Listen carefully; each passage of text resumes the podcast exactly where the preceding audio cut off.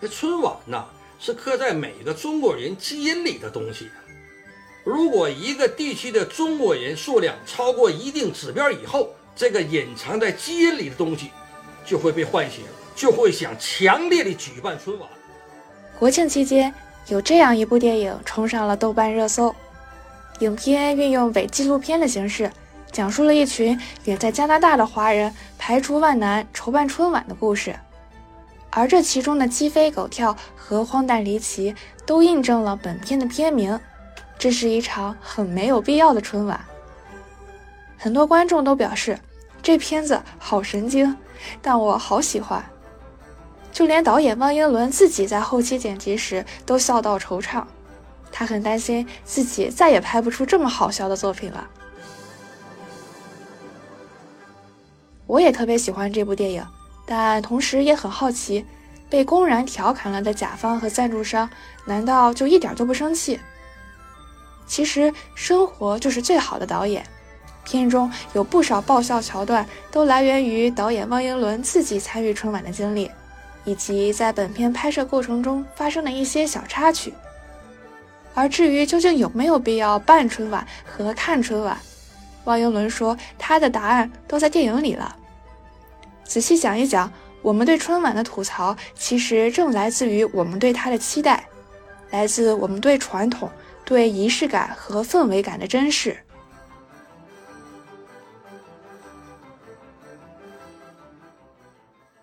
我们今天的嘉宾是一场很没有必要的春晚的导演和编剧之一汪英伦同学。我们请汪导跟大家打一下招呼。大家好。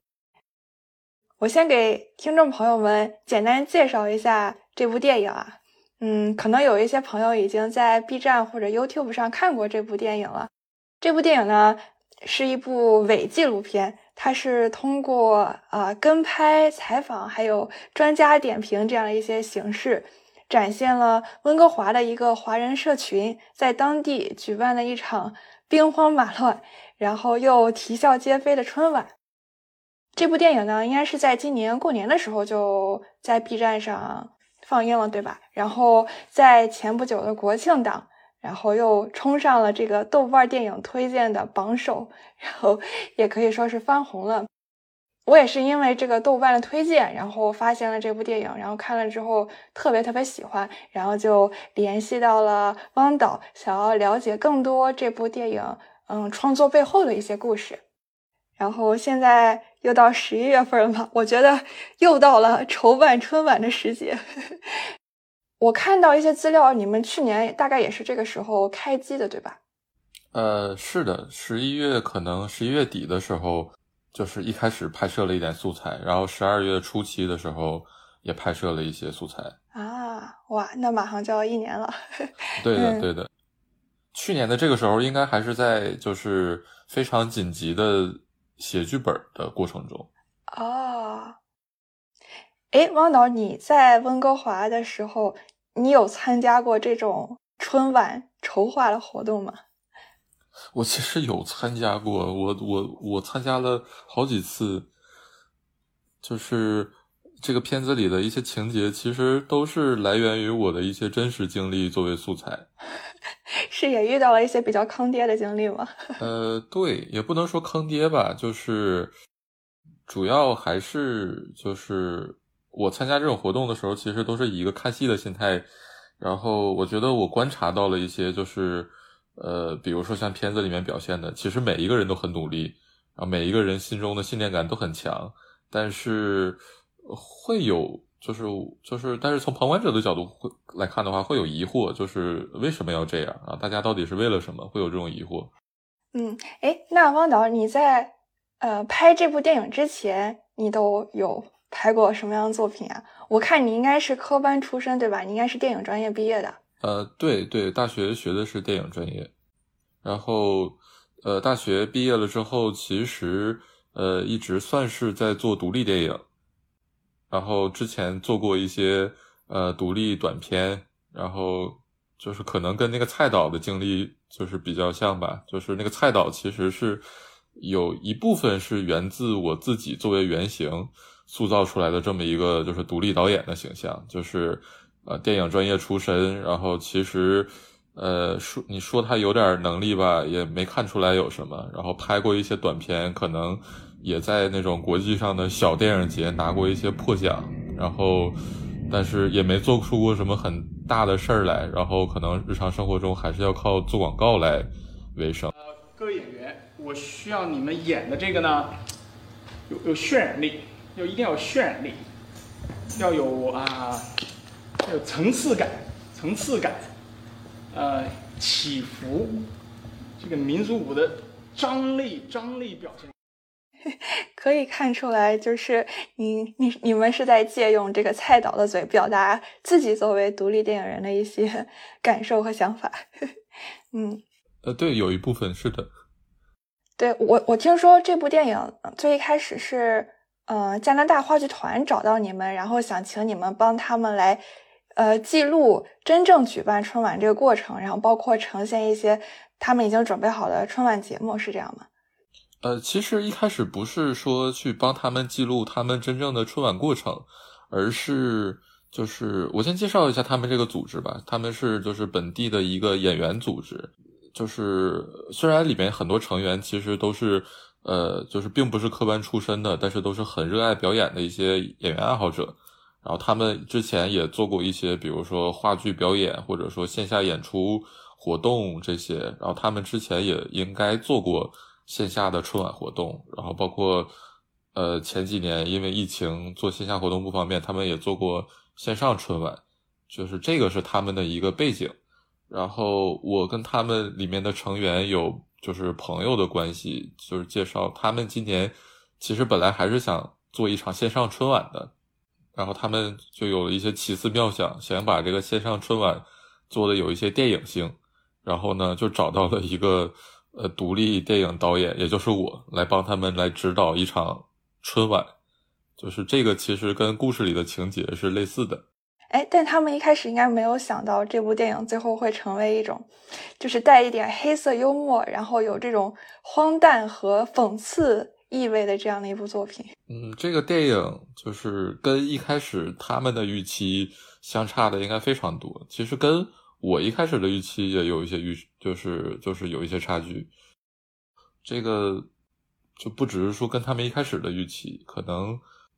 对，可能他们这个片子拍出来的时候，我觉得他们也是，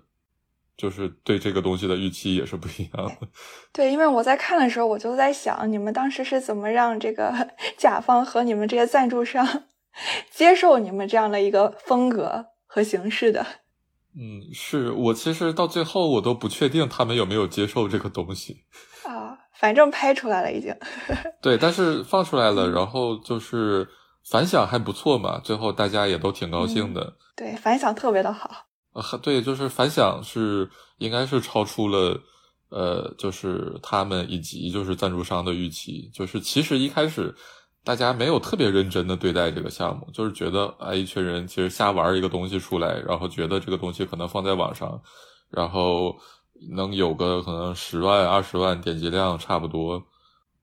呃，我一开始其实是有预期，想要这个东西就是在网上可能经历一段时间发酵，然后可能被几个那种就是人给传播一下，然后有一个这样的发酵过程。但是其实我觉得。大部分的人一开始对这个东西其实没有太高的预期，包括我们的甲方，其实他们一开始做这个东西目的很单纯，也没有想赚钱或者怎么样，然后他们可能只是想宣传一下自己的社团。对，反正我现在是知道了加拿大话剧团。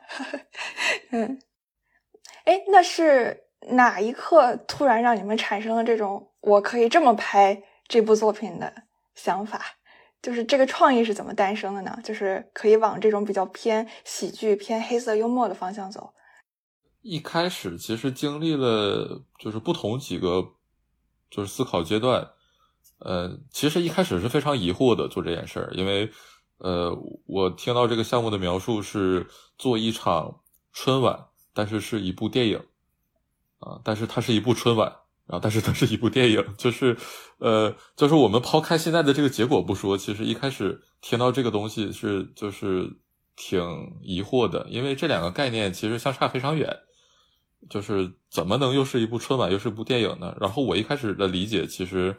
他们好像是想真正的找一些节目，然后以一个非常合理的形式要穿插在一部电影里面。我想到的方式可能就是我们一开始想到方式可能就是像一个歌舞片一样，然后比如说就是像剧情片，然后随着一个东西剧情进行到一个阶段，突然有人从不知道什么地方跳出来，又唱又跳，然后又然后再剧情进行到一个阶段，突然两个人出来说相声，就是类似于以这个剧情来代替报幕的形式进行了这么一个就是歌舞片儿的这样一个设想。啊，就是这个是之前曾经一个阶段的设想，然后也想过一些别的，但是最后还是决定就是用伪纪录片的方式来做这个。主要的原因其实是当时因为预算实在有限，然后我们觉得就是这个东西它的制作方面的完成度必然不会看起来特别好，然后觉得做那些类型的片子的话。呃，完成度很低，会很容易影响效果。但是伪纪录片这个东西可以就是，呃，名正言顺的，就是视觉效果上差一点，这个也是一个投机取巧的行为吧？其实反而更显得真实了 啊！是的，是的，包括就是其实整个这个东西基调就变得特别正确，因为其实。呃，我们的这个伪纪录片记录的是一个仓促又鸡飞狗跳的春晚的背后，但然后我们这个电影本身也是仓促而鸡飞狗跳的，就是很多东西就合在一起了。加上你自己对这个在国外办春晚 的这个意义所在，也是有一些思考和有一些小小的质疑吧，所以嗯，从这个角度来讲，可能就真的蛮不错的。嗯，对我是有一些自己看法的，当然我不是在批评这个事情。我觉得，呃，就是有人在做这个事情，说明他对一部分人来说确实是重要的，但是确实也会，比如说不同的人对这个事情有不同的看法。嗯，哎，那汪导，你能透露一下，就是这个电影里面哪一些剧情是来自你的真实经历吗？就是你之前在看别人办春晚的时候，你看到了一些嗯比比较离奇的 事情。其实就是片子里的这个冰糖葫芦社团，这个春晚的的这个组委会，他们的这个工作状态，基本上就是我见到的现实生活中一些社团办春晚的一个真实的工作状态，就是就是大家比如说都在一本正经的开会，但是其实也没有什么就是实质的内容在进展。就比如说我之前参加过他们那种。呃，会议，然后就是就是说是会议，其实就是一帮人约出来喝奶茶，然后在那儿坐着聊了一下午，然后结果就就是在给海报取名字，取了一个下午，就是什么别的实质内容也没有。然后包括比如说，大家都是特别喜欢以谐音，就是以那个生肖动物的谐音来命名这个春晚的标题跟海报，这些东西都是真实的。包括比如说拉赞助。呃，就是遇到一些不靠谱的赞助商，然后资源置换什么什么的，包括什么预算有限，然后很多东西最后只能很勉强，这些都是来自于真实的经历。对我当时在看那个开会那场戏的时候，我想这个桌子上还缺些奶茶。对 对对，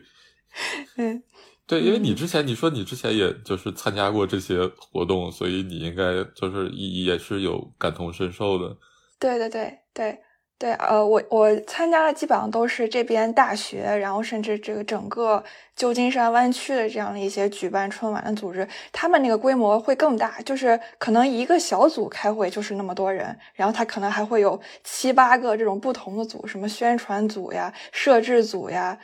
各种各样的组，对，就是比这个还要声势浩大一些。是的，是的，其实湾区那边的那个华人的生活社区，应该跟我这边。可能很相似，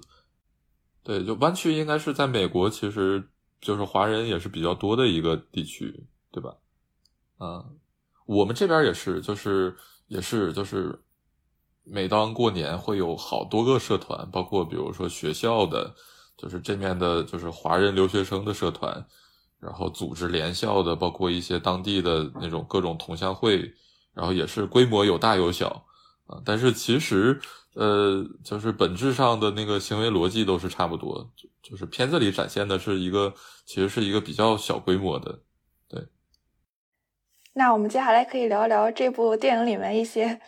让人印象特别深刻的角色，还有这些演员，因为我看到。B 站上一个就是点赞数特别高的一个评评论，就是说，哎，完全看不出来是演的，说明就大家的演技非常的好。然后你们在这个角色设定上也是非常，嗯，有心思的。对，然后我比较好奇的就是，嗯，这里面有没有一些角色他们是本色出演，就是他们在剧里面的那个身份跟他们在真实生活中差不多？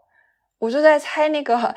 呃，那个说唱组合的那个两兄弟，他们是不是真的在现实生活中也是就是一个说唱组合？呃，我们其实大部分的演员跟角色都是就地取材，就是其实大部分的那个演员跟角色上设定没有相差很多，这样大家其实会表演的很自然。但是你刚才提到了这个说唱兄弟，其实他们两个。本人的那个就是生活里的样子跟角色相差还是挺大的，对，就是如果说其实哪个角色跟生就是演员本身有差距的话，应该是他们两个差距比较大。必须爱，必须 yo，必须爱，必须爱，must love，must love，must love，love，love，bro。嗯，因为其实片子里就这两个就是说唱歌手的角色，就是比较有点疯疯癫癫的，但是其实生活中。两个人是就是特别成熟稳重的两个老大哥，然后至于其他的角色，其实我们基本上都是我们甚至就是很多角色是，比如说先有了一个大概角色的框架，然后因为我们大部分的演员都是从这个话剧团里找的吧，然后我们接触了一下话剧团的演员，然后会去根据哪些话剧团就是演员本身符合这种角色的气质，然后去给他们。呃，安排角色，甚至在设计角色的时候，再更贴近本人的气质一些。对我，我在最后看到那个演员表的时候，我还去搜了一下大家，然后我发现那个捡破烂那个大叔，他是不是话剧团的副团长？呃，是的，是的，就是他们这个话剧团社团里面不同的成员有自己不同的那个职位。呃，对，像是那个那个韩先生，他是呃副团长，然后包括。比如说，我们演那个那个团长的角色是他们的，就是演员队长，就就就就就他们很多人都有自己的这个职位在这个社团里啊，所以就是这个话剧团的这些骨干全都上了，嗯，呃，对对，他们当时其实有一部分人是好像在做一件别的事情，然后基本上凡是有时间的人，基本都来参加了这个项目。嗯，哇，嗯，哎，那你自己有没有特别喜欢的一个角色？我自己特别喜欢的角色嘛，我比较喜欢我在做这个东西的过程中，我会比较喜欢就是全能艺人收容所那一段儿。这就是盲人演奏，与其说是演奏，我更倾向称之为我们在一起进行灵魂的碰撞。刚才的表演就是我们在进行沟通，我们的沟通不需要语言，而是能够相互感应，达到一种更深层次的默契。里面的一些角色设定，就甚至可能不光是那个所长，可能甚至是一些小角色的设定。嗯嗯，就是包括那些什么钟表跟噔噔跟墩墩什么的，包括比如说，其实一些片子里没有那么重要的角色，但是。就就是可能我都挺喜欢的，比如说像那个按摩师傅史大进，包括其实那个轮滑的那个角色，就是这种，就是虽然在剧情主主线剧情中无足轻重，但是呃，就是又很重要。我其实挺喜欢这些角色，当然主要角色其实很多我也都很喜欢。就是我这个这个片子做出来之后，我觉得对这个片子效果贡献非常大的，比如说小点滴那个角色。我觉得他特别重要，就是他其实是这个片子跟观众之间很重要的一个连接。对。然后包括比如说两位说唱歌手什么的，很难说最喜欢哪个角色。其实就是就是不同的角色，其实他们都发挥了自己的作用。对对，我特别喜欢那个杂学家老师。意义上讲，是二零二零年起。太阳系会进入到太阳黑子不活跃的周期阶段。往后几年的天干地支来看，整体都是一宅家、一独居，而忌聚会、忌庆典、忌出行的历法。所以这两年如果有人做春晚的话，很容易遭遇诸多不顺。啊，对对，那个那个胡博士，胡博士，对对我刚才忘了说了，对胡博士我也非常喜欢。他在现实生活中该不会真的是一个学者吧？我我觉得他真的好他像真的是，他真的是一位学者，就是他真的是一位正经的学者。然后其实我们做这些事情的时候还挺，就是，哎呀，就我就就是我们的这个胡博士的扮演者孙老师，我们让他来演这个角色，其实还挺不好意思的，就感觉就是让人家老人家晚节不保，就是一本正经说这。件事情。对，嗯而且我们设计的那些内容，其实就说着也就是挺没节操的嘛。然后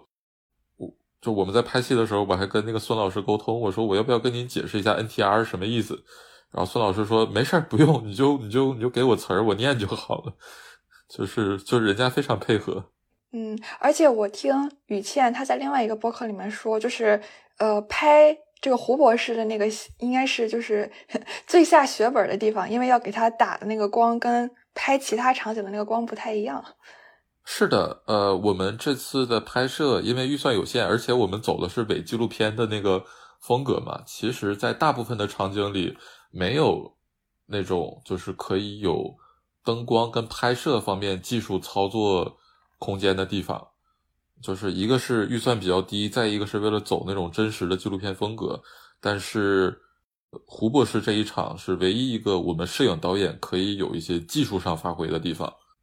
然后也是有一些设备、灯光什么的，就是展现了一下摄影导演的技术吧。其实我们那个摄影导演跟我们拍这个戏还挺倒霉的，就是也没有什么发挥空间，而且又很辛苦，然后被我们折腾的很，就是很痛苦。嗯，对。然后我觉得大家还很喜欢这个电影的一个原因是，就是你们把很多的那个梗埋得很好。就比如说一开始就出现了海报，然后后来 大家。看到了那个海报的那个由来，然后对，就很多铺垫特别的好，然后所以嗯，就这个电影看到快到后面的时候，我就大概知道你们是这种会提前埋梗这个风格，所以我就特别期待了那个小仙女的出场，然后果然她出场的时候就是不负众望。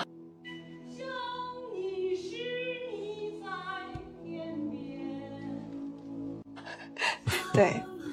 小仙女这个东西太好笑了。小仙女这个东西，我我当时剪片子的时候，我看小仙女那个片段，我一边笑一边难过，我就觉得，我就觉得我这辈子可能再也做不出来这么好笑的东西了。他的那个好笑非常原始，就他的那个好笑，就是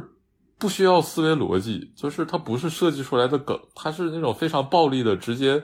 就是非常物理的打在你身上的那种好笑。对，然后包括那个全程以黑脸出现的那个 实习小哥，然后到最后大家才知道他为什么是一个黑脸的形象。嗯，呃，对我们是有想在玩这种就是埋梗性质的这些操作嘛，就是觉得这样会，呃，而且其实这个特别符合，就就它会比较符合一个真实的纪录片的调性。就是我们其实做这个片子的时候，有在真实的模拟一个现实的时间线出来。就是假如说这是一场真实发生的事件，然后这是真实的拍摄的一个纪录片，然后这个真实的纪录片拍摄的 schedule 是什么样子的？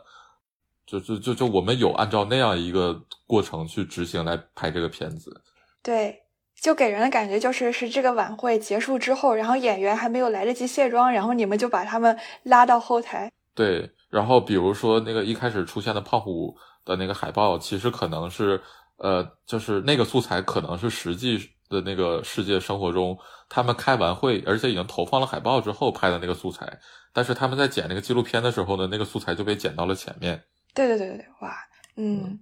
对，嗯，哎，那你们在拍摄这个电影的过程中，有没有碰到和片中比较类似的一些困难和挑战？就有没有非常相像的这样的小插曲？呃，非常多，非常多。呃，比如说那个我们现场的那个老外主持人不是没来嘛？然后就是我们拍摄当天，我们本来找的那个主持人他真的没来，就是他真的就没了。然后就是我们拍那个就是就是彩排的那场戏的时候，那个抓来的那个呃外国主持人男生，就是那个奥斯卡，他真的是现场抓来的一个人，就是可以看出他在这个舞台上也很局促，因为他其实他真的也不知道怎么回事，他就被抓来了。嗯，但是出来的这个效果也还挺，就是就是还挺荒诞的嘛。包括比如说那个我们，呃，这个韩长福先生，就是那个片中卜建良。卜建辽导演 的饰演者，嗯，这个他饰演的是一位就是丢了的导演嘛。然后我们在拍戏的过程中，他真的丢了几天，就是因为我们拍这个戏的时候，其实有一些找场地的工作是交给他来负责的。然后有几天突然就谁都联系不上他了，然后就觉得这个人真的丢了。嗯，然后然后两天以后突然给我们打电话说他前两天去 大街上流浪去了，去体验生活。哦。哇，所以这个剧里面很多的情节和效果，其实是 你们借题发挥或者歪打正着了一些 事情。有一些，有一些，对，包括比如说，呃，像是非常基本的，比如说我们拍摄的时候那个道具是真的坏了，然后包括那个仙女当时是真的摔了，就是。哇，我们那个仙女的戏本来没设计要摔仙女的，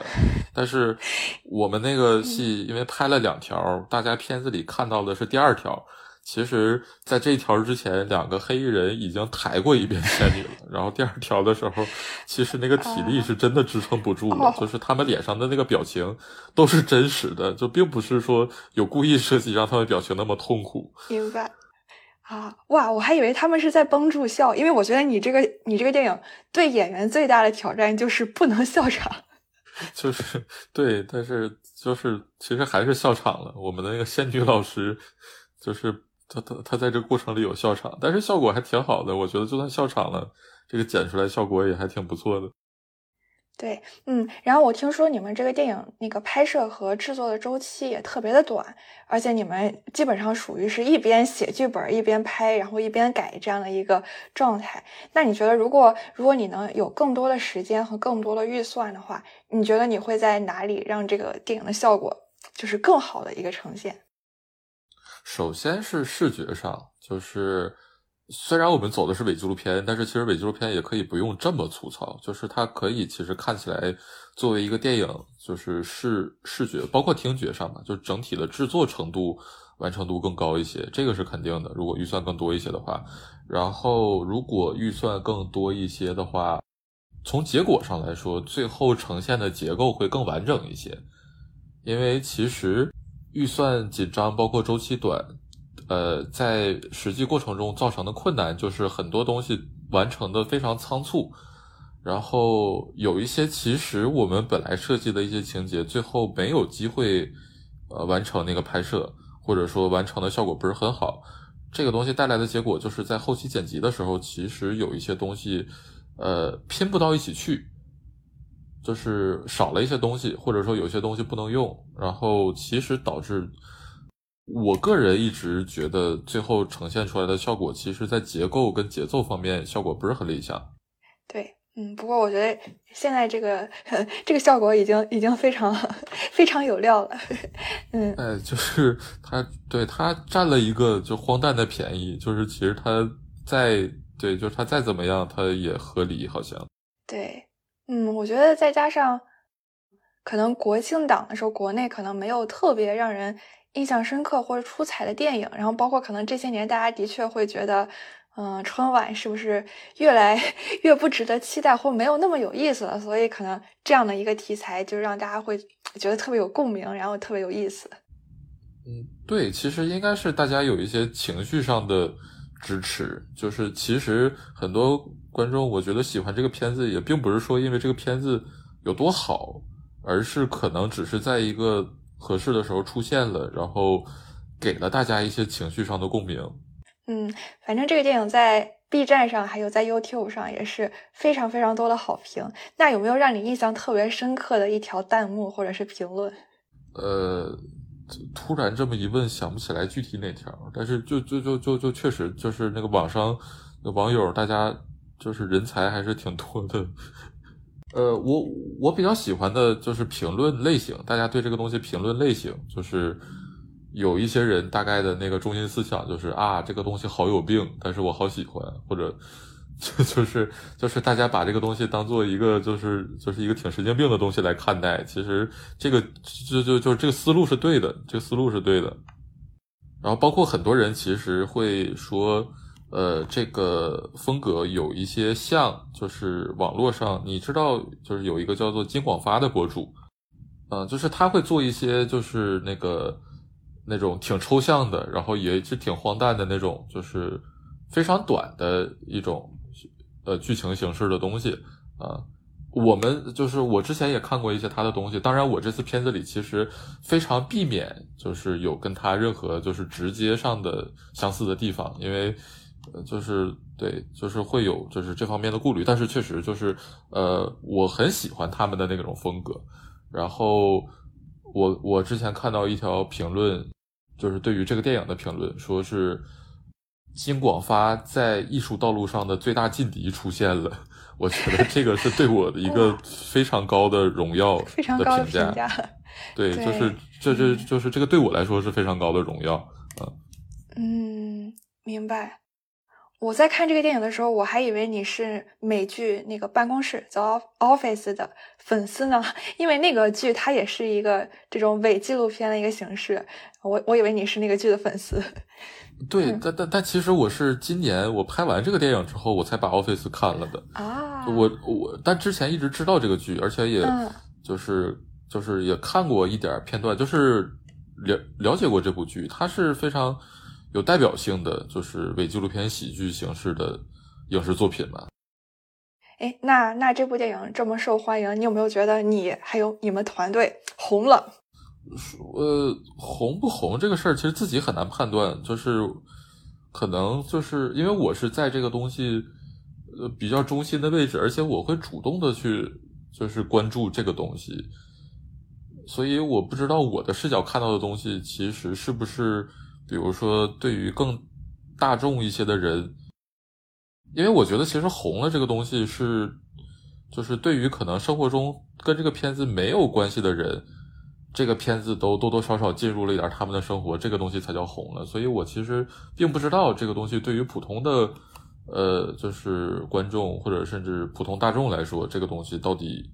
有多大的影响力。嗯，哎，那你拍完这个电影之后？你觉得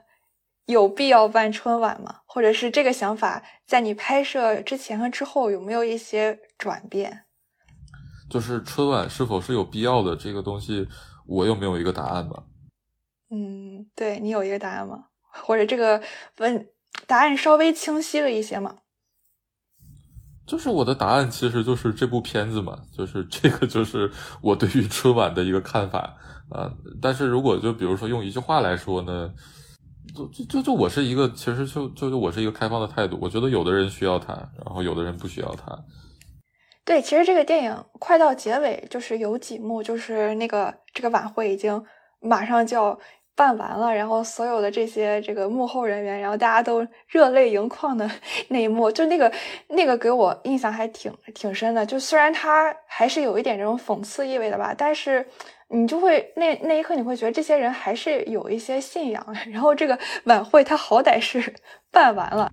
是的，是的。其实这个是我也比较想，就是想做出来的一件事儿。就是其实我没有想要，比如说，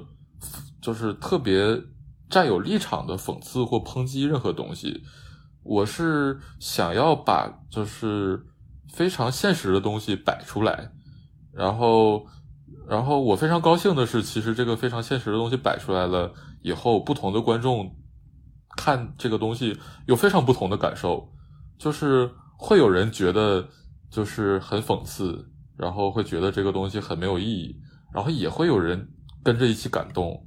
其实这个就是现实。对，而且你看，在这个电影电影中的设定啊，有来看这个春晚的观众，他们可能是一些留学生呀，或者是刚到。呃，这个海外的一些访问学者，然后也有一些在这里生活了很久很久的大爷大妈，就比如说那个新疆歌舞的那个那个老年歌舞团，然后也有一些在当地这个创业然后做生意的人。其实这这个春晚，它也是把这些看看似不相干，然后不同行业，然后不同阶层的人，但都是华人嘛，然后把大家聚集在一起，然后大家互相连接的一个渠道。对我觉得，嗯，从客观上来讲，它也的确是这样一个汇聚大家的一个机会。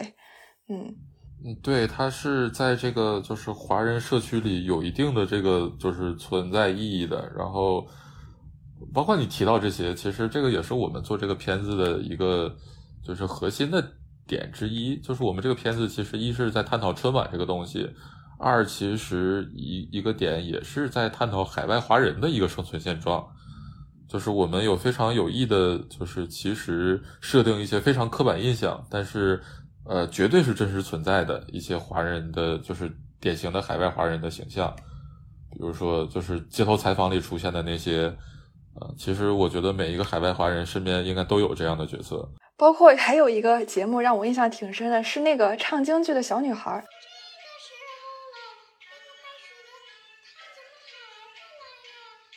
我当时就在想，国内应该都很少有小孩子会学京剧吧？然后他能在海外还。就爸妈给他创造这样一个环境，让他去学习，让他去表演，这个还真的挺珍贵的。但是这种孩子在海外尤其多，其实就可能甚至比国内会多。就是就是对，就我不知道你其实就是接触了多少，就是比如说海外华人里面的那种家长圈子，但是其实真的就说中国人折腾孩子的这个习俗，真的是走到哪里都不会变，然后。有一些其实孩子可能甚至出生在就是非中国以外的国家，然后生长在别的国家，但是他的那个成长经历他该少，就是他就是他该有的东西真的是一点都没少，就是有些家长甚至折腾孩子折腾的更严重了。对对，就网上有一个段子，就说我们这边的华人社区一到晚上，那个练琴的声音此起彼伏。尤其很多其实海外的那个家长啊，他更闲，然后更寂寞啊。很多比如说，其实是那种，比如说，呃，父母一方在那个国内可能就是做生意，然后另一方带就就纯在这带孩子的，然后他的生活就很寂寞，然后他就就是就是他一寂寞他就折腾孩子，然后给孩子就是报各种就。是那种班儿啊，然后学京剧或者学那些东西，然后办演出、线下活动。其实海外的好多这种线下活动跟春晚，呃，满足了一大部分人是这种就家长群体啊。对对对，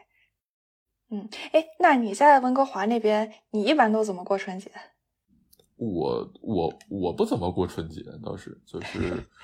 因为其实很多海外华人都会面临一个现状，就是说。呃，节日氛围这个东西它不存在，那么其实大家也就没有对这个东西。你比如说你自己真的，你今天想吃一顿饺子，那就是过年了。但是，呃，或者很多人会觉得，呃，就是过年，然后朋友聚餐、家人聚餐，有那种家人在这面的还好。但是更多的其实是，呃，家人不在这边的，就朋友聚餐。呃，就是很主主主主要我是以，就我一开始是以留学的身份过来的，然后留学生的期间。没有养成过春节的习惯了，就是因为那个时候其实作为学生，呃，春节期间还是挺忙的，所以也不会有什么特殊的活动。嗯，哎，那你最喜欢的央视春晚的节目是哪一个？嗯，这个不太好说，这个不太好说。嗯，这个这这个记忆太久远了。我上一次，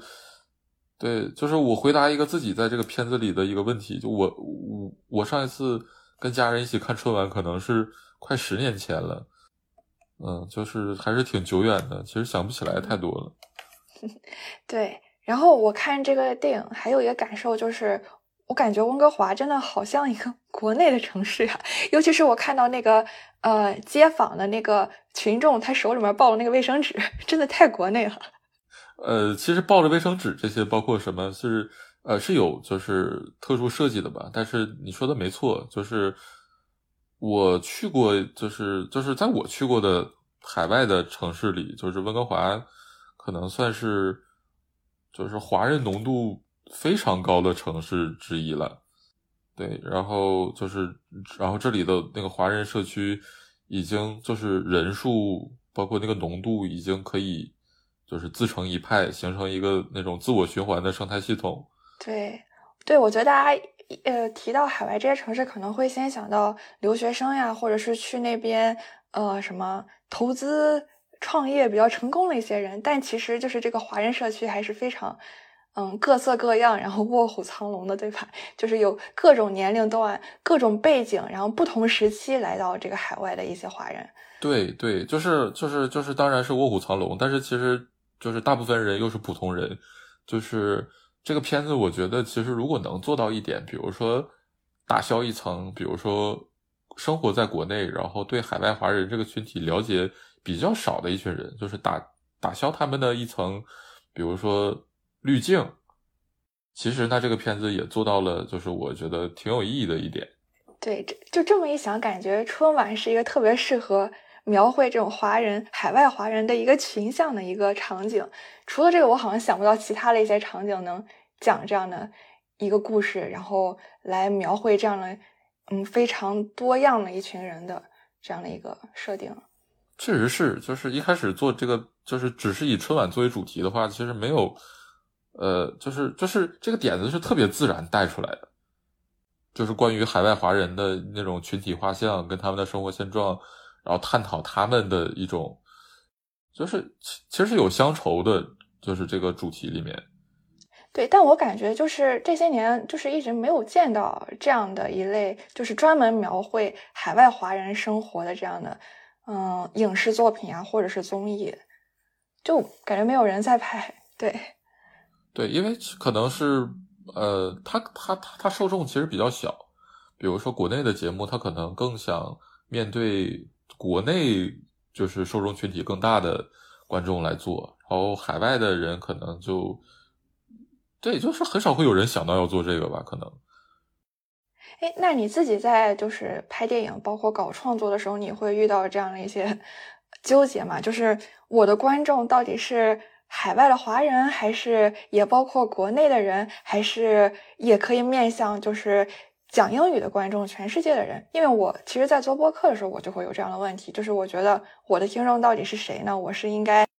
更去照顾哪一方他们的兴趣？然后，对，就是会有很多这样的纠结。你在嗯创作的时候，你会有这样的一些嗯困境吗？呃，首先从那个创作语言上来说，就是。我给自己的定义就是那定位还是挺清晰的，就是肯定是华语创作为主。我之前也做过就是英语内容的创作什么的，但是我觉得我的主要优势还是在华语创作上，就是并不是说，呃，我的英语创作其实就一定很差，但是我觉得它肯定没有就是我对于母语就是就是母语拿捏的那个程度那么准确。然后至于就是观众群体的话。呃，之前没有特别纠结过这个问题，因为其实我之前拍的片子也没有考虑过 要给谁看，就就是我之前做的主要都是一些独立电影嘛，就投电影节什么的，就是大部分的东西其实主要就是集中于自我表达，然后可能呃要投电影节的东西是偏学院派一点，就偏学术一点的东西，然后没有特别考虑，比如说观众跟受众群体，就是对，因为它因为它不是一个比如说娱乐行业或者说是一个消费品。对，但是就是如果在做具体的项目，就是商业项目的时候，会考虑，就是会根据不同的项目来决定，就是就是就是它的潜在的用户是什么，然后再去决定风格。比如说这次的片子，其实一开始就决定了会投在 B 站，那其实，在创作的时候，很多就是基调上是往着 B 站那个方向靠的。嗯，可能以后如果做别的东西。然后会有一个就是预期这个东西的主要呃投放的呃方向是什么，然后就是观众具体会有哪些，然后再往那个方向上去靠。明白，嗯，哎，那在加拿大，然后在温哥华地区，像你这样的华人的这种独立电影人多不多？呃，不少，呃，不少也不算多吧，也不算多吧。其实，呃，就是我这个城市它。电影行业其实非常发达，就是它可能是北美除了好莱坞以外第二发达的一个就是影视产业基地。就然后就是这儿每天其实都有大剧组在拍戏，很多好莱坞的戏，很多美国的戏其实都选择来温哥华拍，因为这儿比较便宜嘛。呃，这儿电影圈子很大，但是华人电影圈子其实没有很大，就是大家基本上做几年之后，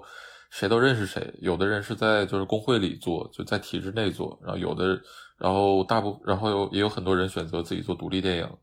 就回到这个问题，呃，华人独立电影人说多不多，说少不少吧。嗯，那你你一般是怎么找工作机会呢？还是他们会看到你之前的作品来主动找到你？其实大部分时候是属于一个呃社 社会闲散人士的状态，就是这个工作机会纯粹随缘。呃，就是很多电影工作者他会选择进入那个就是加拿大的电影工会，它是一个比较就是稳定的一个呃工作，就是进入呃体制内，然后经常跟一些大项目什么的。像我这种做底就是做独立电影的，其实会呃没有那么稳定一些。呃，大部分时候其实是在给人。就是就是给商家做一些就商业片，比如说商业广告、宣传片什么的，这些也会做一点。呃，其实自己就是做独立电影，然后能盈利的机会不多。但但但是还是就是呃，这个圈子也不大，然后基本上呃做了几年之后，大家谁都认识谁，然后。呃，很多项目就是朋友找朋友，就今天你帮帮我，明天我帮帮你，这样。对，哇，怪不得很多导演，我看他们很多作品的那个班底都是差不多的，是不是？就是这些人搭档久了，然后就比较熟悉了，然后之后的作品就都会用这些人。是的，是的，形成了一个小圈子，然后大家就合作也默契了嘛，就是那种风格能配得上的，大家肯定就会就一直合作。要不然，其实每次都是新团队，然后每次都合，就是就是都还要磨合一次，其实成本还挺高的。明白，嗯，那你接下来就特别想拍什么风格的作品？然后就是这个这个春晚这个电影，它会不会有续集？春晚这个片子它可以有续集，或者说它可能不是续集，它是就是这个宇宙里衍生出来的一些别的故事。就是我们之前有讨论过，其实春晚这个电影它可以发展出一个独立的宇宙出来，然后比如说同样是这个设定里，然后这个设定里的这些城市里的这些人，然后包括他们身边的人，后续又发生了什么事情，其实是可以有，就是有这个操作空间的，不就是因为我们其实留了很多空间，比如说那个全能艺人收容所，嗯，然后就是这个东西其实可以，就是它甚至可以就单独做一部剧出来。然后，比如说那个卜建辽导演之后怎么了？然后那两个就是说唱歌手之后的生活怎么样？呃，他是有后面的发挥空间的，但是具体会不会做，可能会取决于就是有没有这个钱吧，就是有没有人，就是有没有这个预算，有人愿意投钱，或者说他可能具备一定的商业价值，我们会考虑做这件事情。明白。哇，反正我要代表观众说一句，我们很想看。对，那 希望大家想看吧。然后就是，如果有人，呃，就是觉得这个东西有商业价值的话，欢迎来找我们。对，对你现在有微博了，对吧？然后 B 站上也是有账号，大家都可以来找你。先弄了个微博，我其实我挺不喜欢就是那个社交网络的，但是就是还是要就是营业一下，嗯。嗯，明白。对，嗯，说到微博，你微博简介上是这么说的：你说，嗯，想找你是拍电影的，但是想找你干点别的也不是不行，那还能找你干嘛呢？就是能想能想找我干嘛呢？其实，其实，呃，主要的意思还是可能就是就是留个信息，然后大家有机会商业合作了。对，但是我。可能我自己没有百分之百把自己定义成一个做电影的人，嗯，就是我就是可能我现在在做电影，可能未来的几年，或者说可能就现在，呃，也可以做别的事情。明白，对，你是不是还玩音乐？因为我看到你之前的一些简介里面，就是说你还有这个音乐方面的兴趣和这个特长。呃，有有过一点吧，但是也不能就是。并不能称为是职业的音乐人，就是就是有过一些相关的经历吧，只能说。好，那我的问题也差不多了，非常感谢汪导今天来做客我的节目，然后也非常期待你接下来的作品，然后我也非常非常希望我们能之后能看到这个春晚的续集，然后包括这个全能艺人宇宙的这个系列。那我们就到这里，我们最后和听众朋友们说再见，大家拜拜。好，大家拜拜。好啦，这就是本期节目。想要认识更多斜杠青年，欢迎你在小宇宙、喜马拉雅、苹果播客等平台订阅关注斜杠青年研究所，也欢迎你把这档节目推荐给你的朋友。